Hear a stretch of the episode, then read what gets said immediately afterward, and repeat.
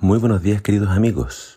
Hoy en Primero Dios te invito a que juntos leamos Efesios capítulo 6. Dice así la palabra del Señor.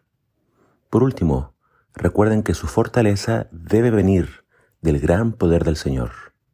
Vístanse de toda la armadura que Dios les ha dado, para que puedan hacer frente a los engaños astutos del diablo, porque nuestra lucha no es contra seres humanos, sino contra todos los poderes, las autoridades y los gobernantes de este mundo en tinieblas. O sea, que luchamos contra los espíritus malignos que actúan en el cielo. Por ello, vístanse de toda la armadura de Dios, para que puedan resistir en el día malo, y así, al terminar la batalla, estén todavía en pie. Manténganse firmes, que su ropa de batalla sea la verdad, y su protección la justicia. Estén siempre listos para anunciar las buenas nuevas de la paz.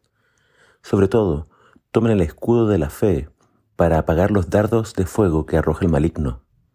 Pónganse el casco de la salvación y tomen la espada que les da el Espíritu, que es la palabra de Dios. Sobre todo, oren a Dios en todo tiempo, y cuando lo hagan, sean dirigidos por el Espíritu. Manténganse bien despiertos y vigilantes, y no dejen de orar por todo el pueblo santo de Dios. Oren también por mí. Piden a Dios que ponga en mi boca las palabras que debo decir para que con valor anuncie las buenas nuevas que Dios había mantenido en secreto. Dios me ha enviado como su representante para predicar este mensaje y precisamente por eso ahora estoy preso. Oren para que anuncie sin temor alguno, pues es mi deber. El apóstol Pablo termina su carta a los Efesios con este poderoso mensaje sobre la guerra espiritual. Así como escuchaste, estamos en guerra. Esto es algo que nunca debes olvidar. Tenemos un enemigo fuerte y poderoso que nos quiere destruir. Apocalipsis lo presenta como un gran dragón, el cual, con furia desciende y le hace la guerra a Cristo y después a su iglesia. Sus ataques pueden venir de diferentes formas.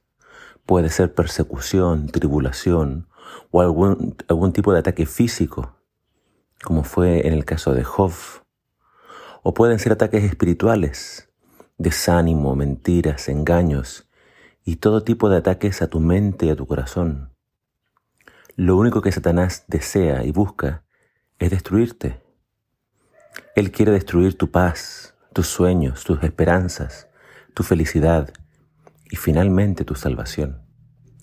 Debes ponerte toda la armadura de Dios no salgas hoy de casa sin ponerte el casco de la salvación.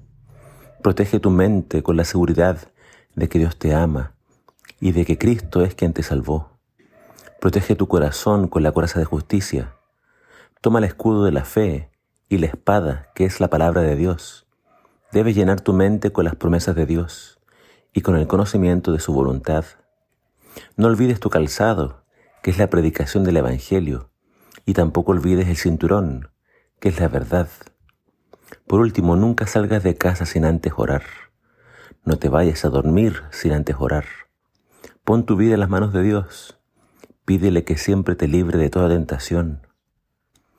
Y si algún día te alcanza una flecha y te lastima, pídele a Dios que te fortalezca para seguir adelante. Fortalécete en el Señor. No te rindas. Sigue adelante. Y Pablo pide pedía que oraran por él. Así que termino este mensaje también invitándote a, siempre orar por los líderes. Ora por tu pastor. Ora por quienes dirigen la iglesia para que Dios les dé sabiduría y también para que ellos puedan siempre dar el mensaje que hay que dar. Que el Señor te bendiga.